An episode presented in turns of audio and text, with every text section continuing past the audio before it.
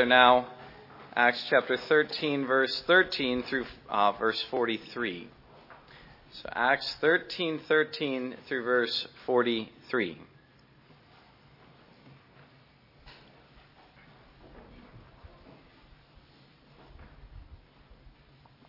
And hear God's word.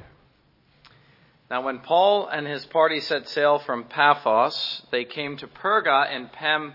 Philea, and John, departing from them, returned to Jerusalem. But when they departed from Perga, they came to Antioch and Pisidia, and went into the synagogue on the Sabbath day and sat down. And after the reading of the law and the prophets, the rulers of the synagogue sent to them, saying, "Men and brethren, if you have any word of exhortation for the people, say on." And Paul stood up and motioned with his hand, said, "Men of Israel, and you who fear God, listen. The God of this people, Israel, chose our fathers and exalted the people when they dwelt as strangers in the land of Egypt, and with an uplifted arm he brought them out of it.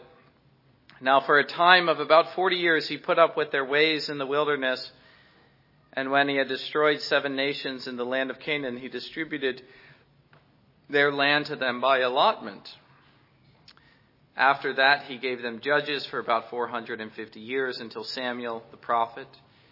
And afterward, they asked for a king. So God gave them Saul, the son of Kish, a man of the tribe of Benjamin, for 40 years. And when he had removed him, he raised up for them David as king, to whom also he gave testimony and said, 'I have found David, the son of Jesse, a man after my own heart, who will do all my will.' From this man's seed, according to the promise, God raised up for Israel a Savior, Jesus, after John had first preached before his coming the baptism of repentance to all the people of Israel. And as John was finishing his course, he said, 'Who do you think I am? I am not he, but behold, there comes one after me, the sandal of whose feet I am not worthy to loose. Men and brethren, sons of the family of Abraham, and those among you who fear God, to you the word of this salvation has been sent. For those who dwell in Jerusalem and their rulers, because they did not know him, nor even the voices of the prophets, which are read every Sabbath, have fulfilled them in condemning him. And though they found no cause for death in him, they asked Pilate that he should be put to death. Now when they had fulfilled all that was written concerning him, they took him down from the tree and laid him in a tomb. But God raised him from the dead. He was seen for many days by those who came up with him in Galilee to Jerusalem, who are his witnesses to the people. And we declare to you glad tidings, that promise which was made to the fathers. God has fulfilled this for us, their children, in that he has raised up Jesus, as it is also written in the 2nd Psalm, 'You are my son, today I have begotten you,' and that he raised him from the dead, no more to return to corruption. He has spoken thus, 'I will give you the sure mercies of David.' Therefore he also says in another psalm, 'I will not allow your Holy One to see corruption.' For David, after he had served his own generation by the will of God, fell asleep and was buried with his fathers and saw corruption. But he whom God raised up saw no corruption. Therefore, let it be known to you, brethren, that through this man is preached to you the forgiveness of sins. And by him, everyone who believes is justified from all things from which you could not be justified by the law of Moses. Beware, therefore, lest what has been spoken in the prophets come upon you. Behold, you despisers, marvel and perish, for I work a work in your days, a work which you will by no means believe, though one were to declare it to you.' So when the Jews went out of the synagogue, the Gentiles begged that these words might be preached to them the next Sabbath. Now when the congregation had broken up, many of the Jews and devout proselytes followed Paul and Barnabas, who, speaking to them, persuaded them to continue in the grace of God." And let us pray together. Our Father in heaven, we thank you that this word is not only available to us in the record of Acts in the New Testament, you have preserved the sermon of Paul, but that it is also in its own way being preached afresh and anew this morning or this evening. Lord, we thank you that the same message which Paul was preaching so long ago is still believed and still being preached by so many today. We praise you for that, and we ask you that it might continue to do so. And so bless now this word which is preached to the hearing of faith. We ask it in Jesus' name. Amen.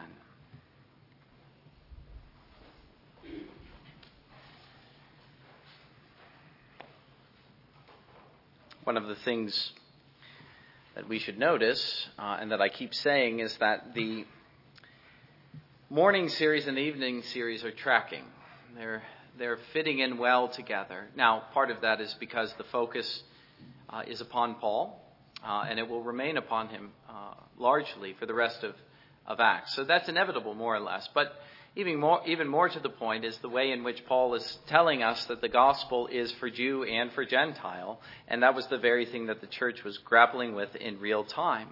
And if it was for Jew and for Gentile, then it was to be preached to both, and it was to be believed by both. And both sorts of people, if they believed, were to come into the church.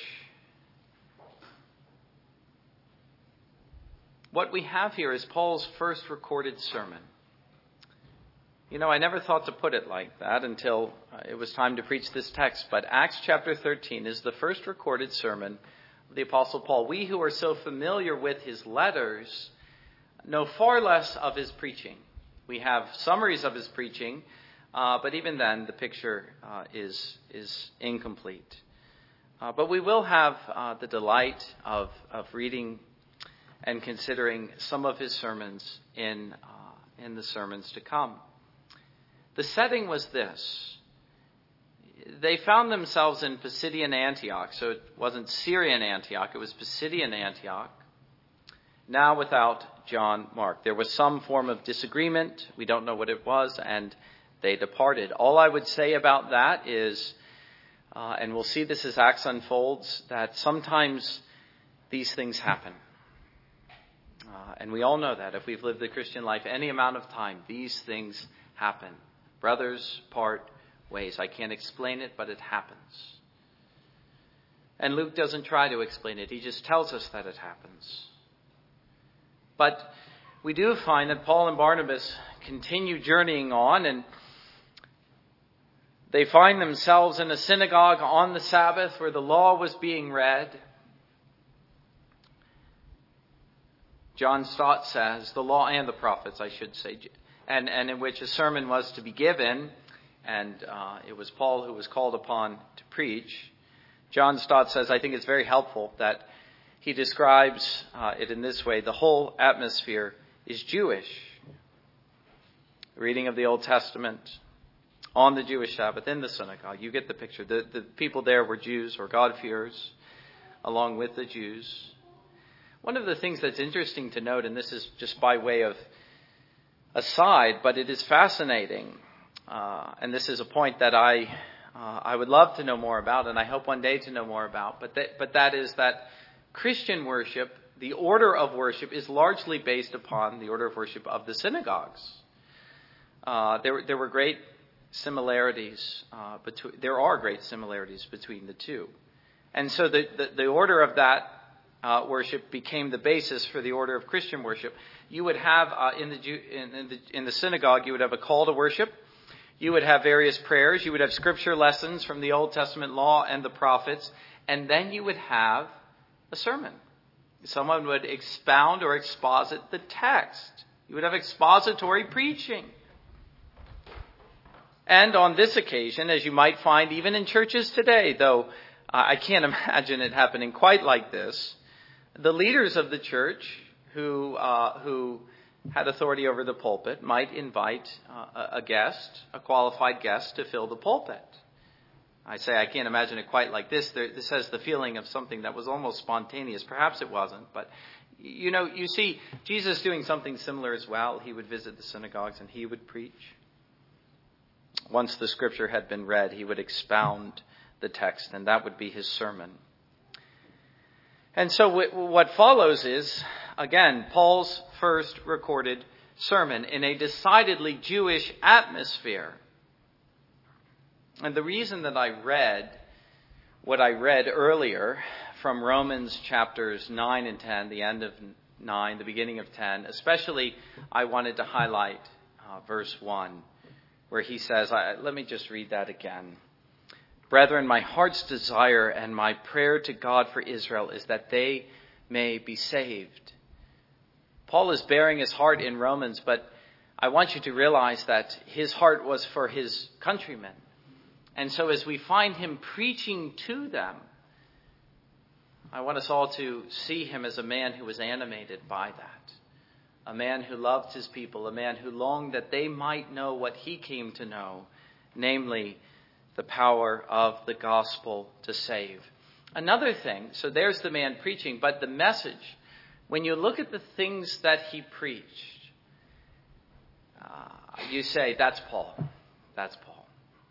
I can see the sermon and the letters tracking together. This is a distinctly, even though I'll stress that his sermon is very similar to Peter's, and that was intentional. The apostles were men cut from the same cloth, and yet you can tell this is Paul, especially with the emphasis on justification by faith alone, which you didn't find in Peter's sermon, and the emphasis on the free offer of the gospel. Well, come to the sermon. What we see, and we've already seen it, but now that we've had the chance to consider several sermons, is the emergence of what scholars call the apostolic kerygma, a distinctive type of preaching that was common to the apostles, which is why you find they were so similar in their preaching, why you find that there are distinct echoes of Peter's Pentecost sermon here in Paul's sermon in Pisidian Antioch. There were features that were common to their preaching, since they were heralds of the same message. These men didn't go about preaching their own message, but they were all commissioned by the same person to preach the same message. Not only does Paul's sermon mirror Peter's, but it also mirrors Stephen's. You'll find similarities in both cases. Now, those features of the apostolic kerygma are outlined by the apostle in 1 Corinthians chapter 15, the gospel which he preached and which they believed, he says, I delivered to you, verse 3, to you first of all, that which I also received, that Christ died for our sins according to the scriptures, and that he was buried, and that he rose again the third day according to the scriptures, and that he was seen. I'll just leave there because he begins to recount all the people who saw him. He appeared, he was put to death, he was buried, he rose again. He appeared to his disciples after his resurrection, and then those men became his witnesses. And that's the record of Acts. Those witnesses who beheld his resurrection and who preached it to others. Those are the basic features of the apostolic preaching. Well, as we look at this sermon, these are the main things that we see. The first thing I want to notice is the kind of sermon it was. And I've noticed this before about Peter's preaching. One of the things that I find encouraging and stimulating when I read the history of preachers is the kind of men they were and the kinds of sermons they preached. Not just the content or the doctrines. We'll come to that. But the pathos of their preaching and of the men themselves. Again, this brings us back to what we read in Romans chapter 10, verse 1. His heart's desire, his prayer. Or if you read, just for instance, of the preaching of George Whitefield, you find a man who was pleading. He was pleading with his hearers to be saved. And that's what we find in Peter. That's what we find in Paul. You notice he is downright in earnest. He is addressing his hearers directly. He is absorbed with them. The message is for them. Men of Israel and you who fear God, listen. Listen to what I say. Men and brethren, sons of the families of Abraham, to you this word of salvation has been sent.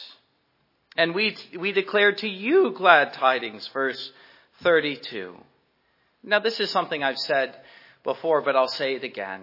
And it's a reminder to me, and it's a reminder to us of what the purpose of preaching is. And the purpose of preaching is not to gratify the desires of the preacher, but it's for the edification of the hearer. That's the point. Now, that's obvious, but it needs to be said.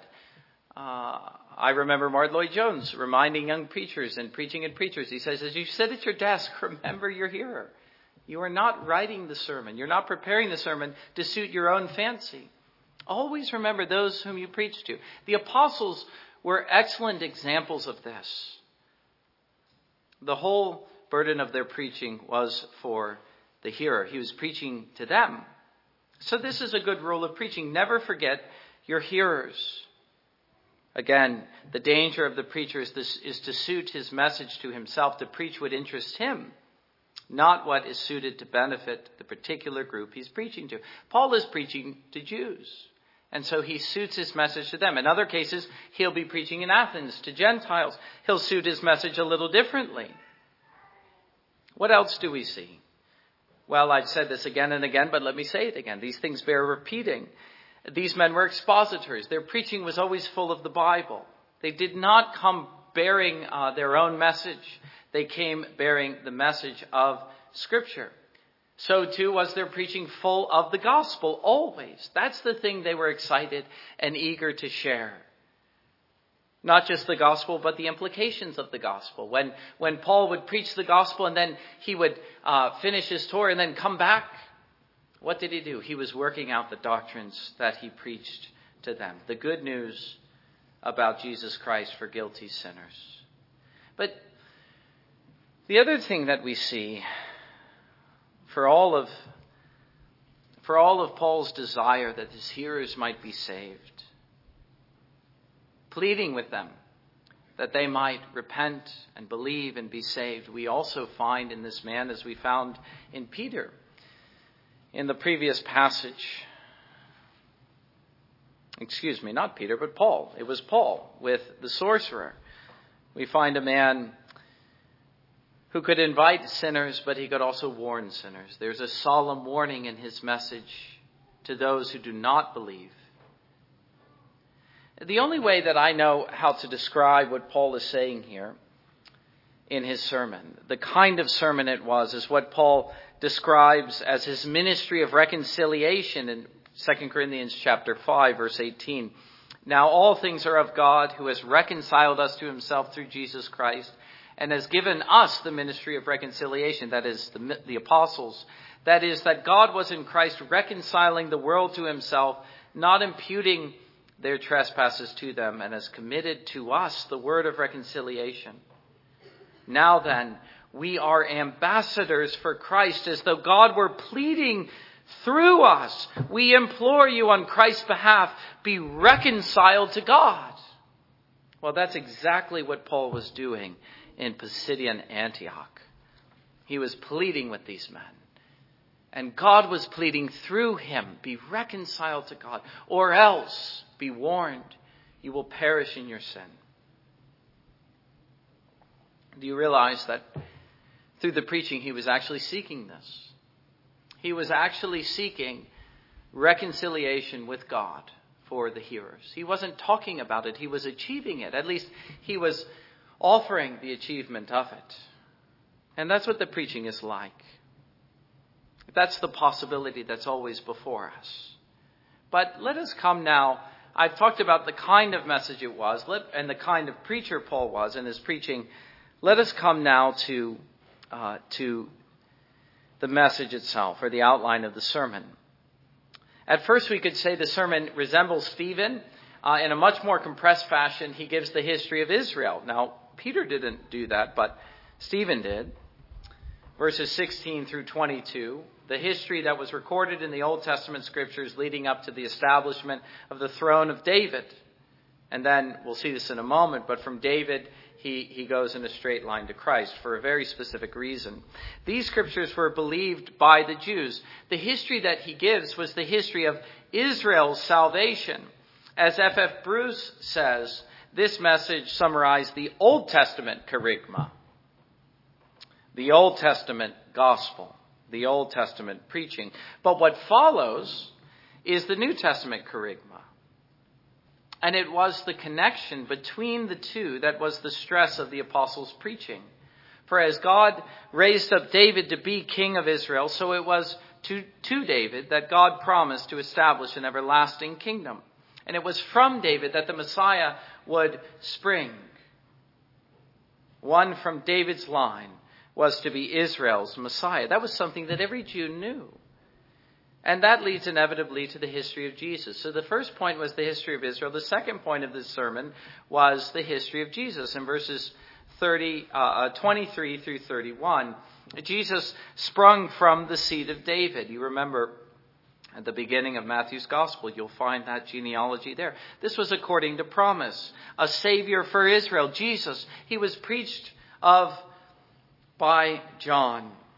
Already, again, you can see the apostolic gospel beginning to take shape, because that's the next thing Matthew tells us as well, the preaching of John in the wilderness about Jesus.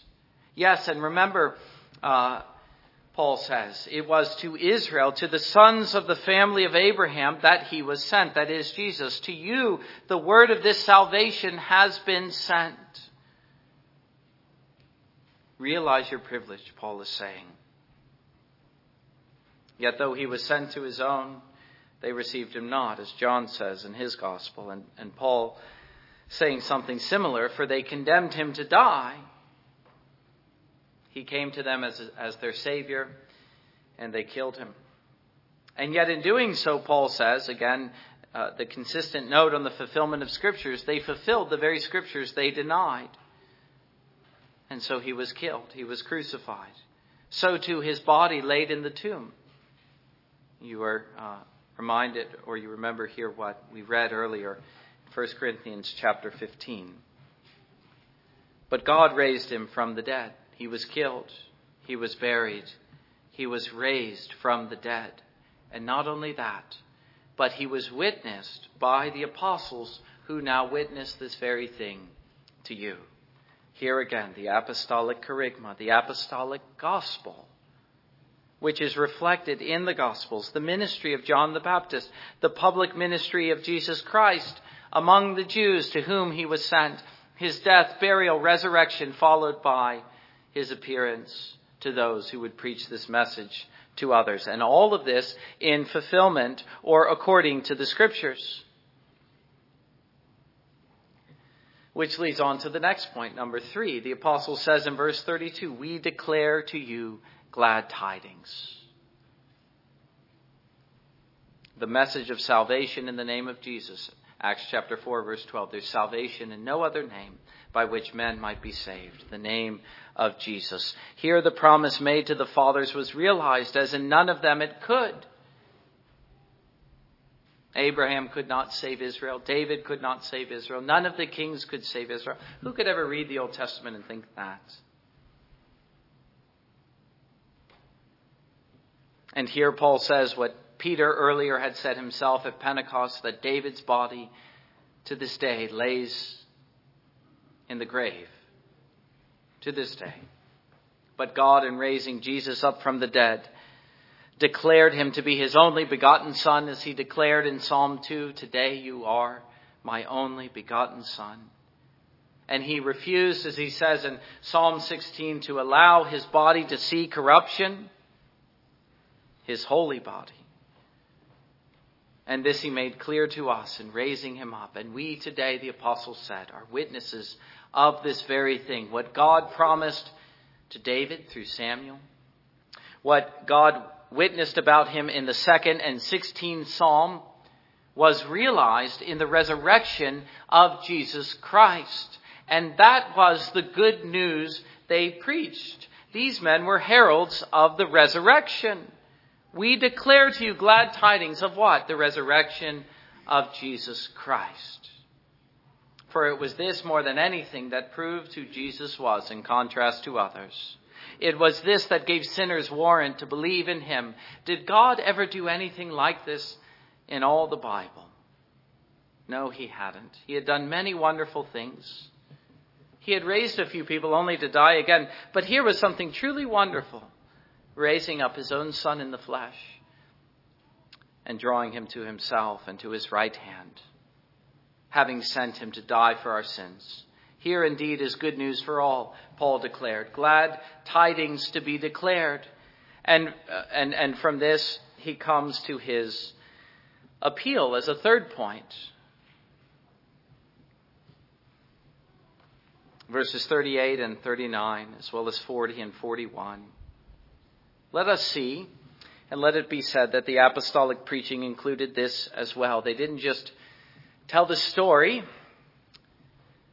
but they appealed to the hearers. Their sermons contained what we call application. And let that be noted in an age that despises application. I know the cry is ever for application, but I can tell you men do not mean it when they say it. People do not want application. What people want today are stories. Well, the apostles would preach the stories. They would preach the history, but not without the application. Not without an appeal to the hearer. As they told the story, they told it as though it was for their hearers. And so it included the application. The very gospel they preached demanded this. You couldn't preach the gospel as salvation and glad tidings without actually offering it to the hearer. And so that's what he does here. Let it be known that through this man is preached to you forgiveness of sins. Oh, here is good news, Paul says, and God is offering it to you through Christ, his son, in the preaching. The great thing that Israel sought in all of the ceremonies of the Old Covenant law, God now offers once and for all in the one sacrifice of Jesus Christ on the cross. Here is the gospel of forgiveness, full and free. Here is the ministry of reconciliation. Not only that, but here we find the Pauline emphasis emerge. But so might, he adds in verse 39, we be justified by him, that is, by Christ, from all the things from which we could not be justified by the law of Moses. Justification by faith and not by works. Here was a message, let us see, that was tailored for Jews. Those who sought, and this is where the earlier reading comes in as well, those who sought to be righteous by the law, but never found it. They were seeking to establish their own righteousness by the law. But here is the gospel offer, even to the Jew, that by Christ or in Christ, everyone who believes is justified, that is, declared righteous. Justification by faith alone, in Christ alone. Here is good news for all, even the Jew, who always looked to the law of Moses for righteousness, but never found it. And if he thought he found it, he was mistaken. Yet if the Jew that day or today had any sense at all of the high standard of that law, he would have realized that he had not. And yet here, the very righteousness of that law was offered to him as a gift in the person of Jesus Christ. And by faith in him, God accepts us as righteous in his sight.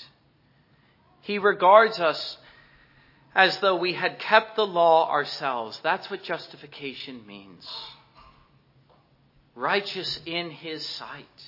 As though we had never sinned a single time in our lives. You see, not only forgiveness, though, but righteousness. He regards us as having kept the law, for we are in Christ, and he has kept the law for us. But you see, no man could ever achieve this by the law given to Moses. But here God offers it as a gift in his Son. Just to finish what the apostle says about the ministry of reconciliation.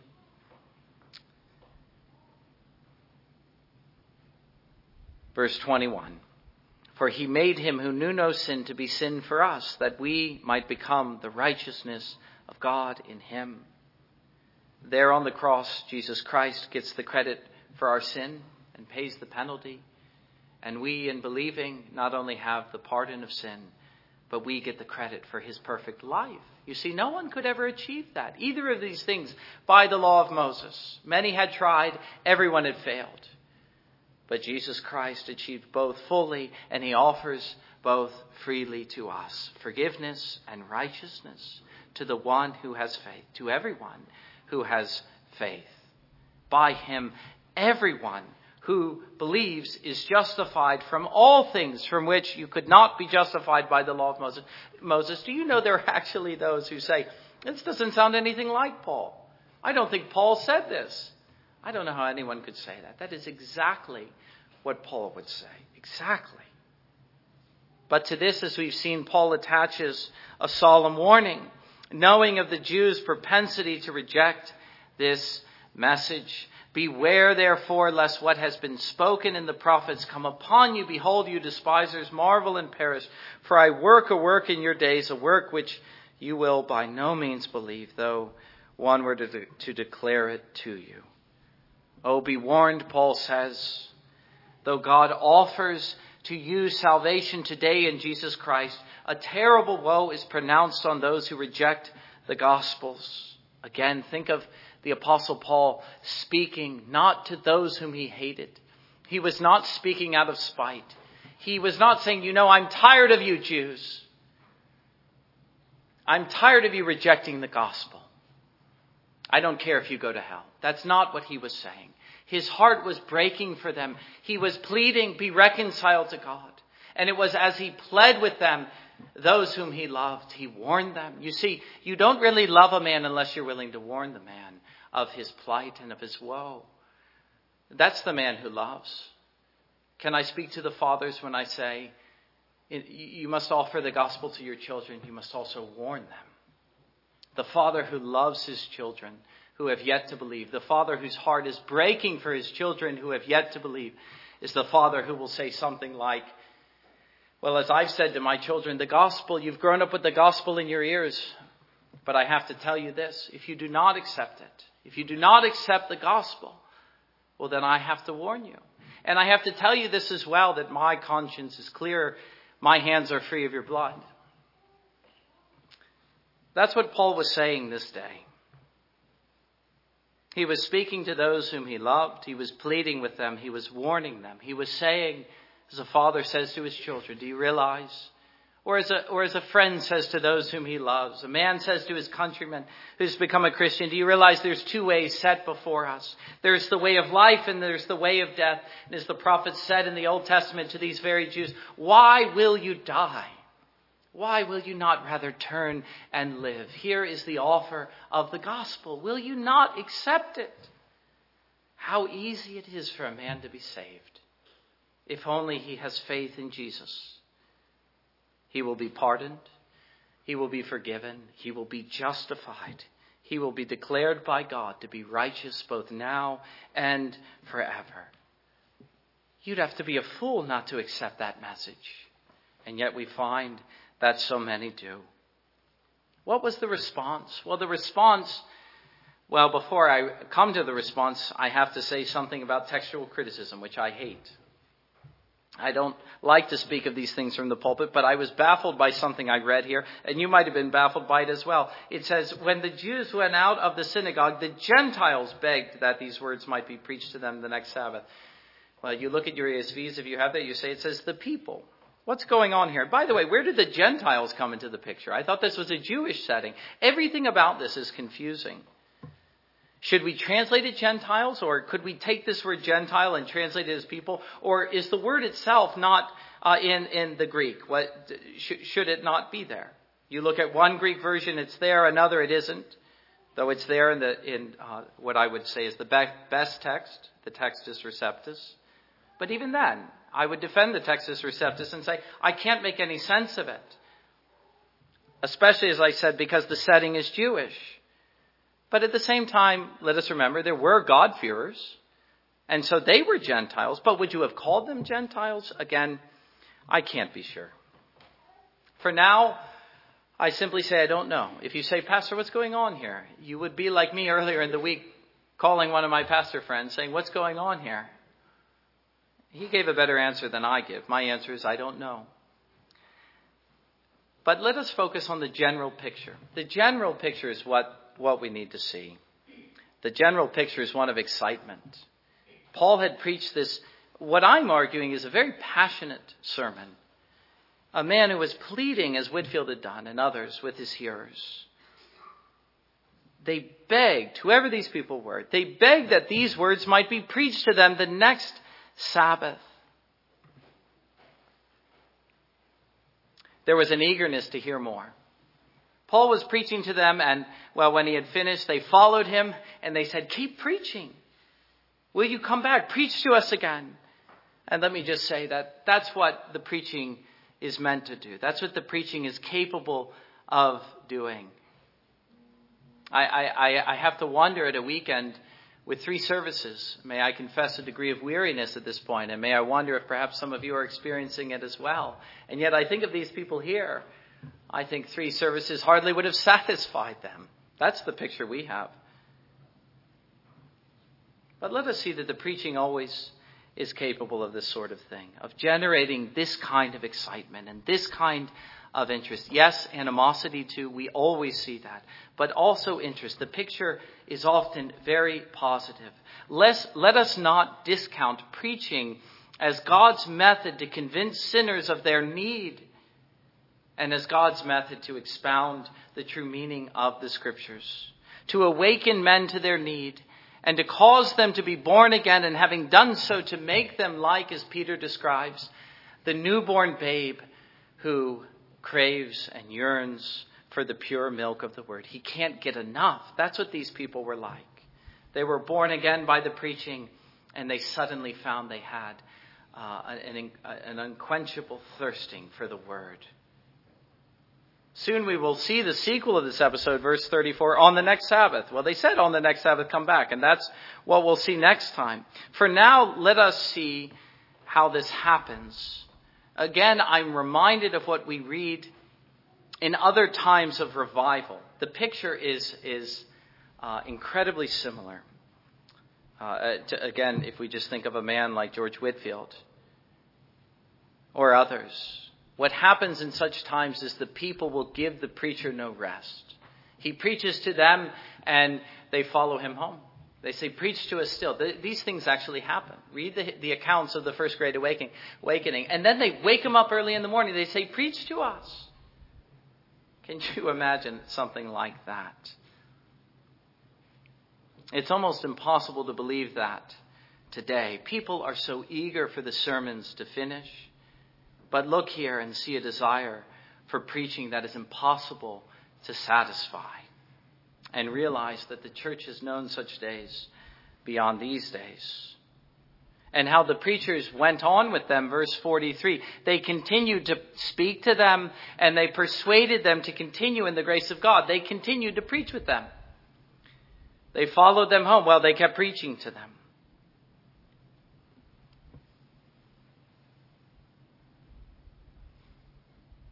I don't know about you, but I can't read about something like that, whether here or in the accounts of the first and second great awakening, and not have my heart stirred. This is something that I want to know. I want to see it in my own day. This is true revival, beloved. Let us pray that we would see it in our own day. But I would close by asking, and I think this is a fitting place to do so. Have we got a clear picture by now of the central concerns of the gospel? The main things that the apostles were preaching, what F.F. Bruce calls, and I've been calling, the apostolic kerygma. Let me try to outline these to you as I close, and ask you if there's any doubt about these things. The first is the importance of the Scriptures. The gospel is always stated not simply as good news to sinners, it is that, but according to the Scripture and fulfillment of the Scripture. These are the things that God planned long ago. These are the things God said he would do, and now these are the things that God is doing. Does that not give us reason to desire to know our Old Testaments? But then there is the history recorded in those Scriptures, beginning with Israel and her prophets and her kings, and all of which led up to the coming of Christ. The history of Israel culminating in the coming of Christ. And then the history of his life, his death, his resurrection. That's the value of the Gospels. They tell us the history of Jesus Christ, all that he did, all that he said. Following this, by the way, we might call that the history and the facts that are found in that history, the Historia Salutis, the history of salvation, the life, death, resurrection, ascension of Jesus Christ. These are the historical facts by which he accomplishes salvation. But following this, we have the question as to how it is to be preached and how it is a man is saved. Let me say something that might sound controversial, but allow me to explain it. A man is not saved simply by Christ dying for him. No, he is saved when he believes on Christ crucified. Do you understand the difference of what I'm saying? And do you understand that is why it was necessary that Christ, having been raised, would send others to preach and to witness to his death and to his resurrection? You see how it happens. Paul tells us in Romans chapter 10, anyone who calls upon the Lord will be saved. Well, how are they to call unless they have someone preach? Or how are they, I don't remember at the moment the sequence. Let me just read it. How shall they call in him whom they've not believed? And how shall they believe whom they've not heard? And how shall they hear without a preacher? That's the sequence. They need someone to tell them the good news so that they might believe it. And having believed it, they are saved. That's what we witness in the preaching of the apostles in Acts. It's not just Jesus Christ dies, men are saved. It's Jesus Christ dies and is raised and he commissions his apostles, and then they preach the gospel, and then men believe that message, and then they are saved. That's the application or the ordo of salutis. A man is saved when he believes the gospel. That's the key consideration. The illustration I like to give is that of a cup of water and a man dying of thirst.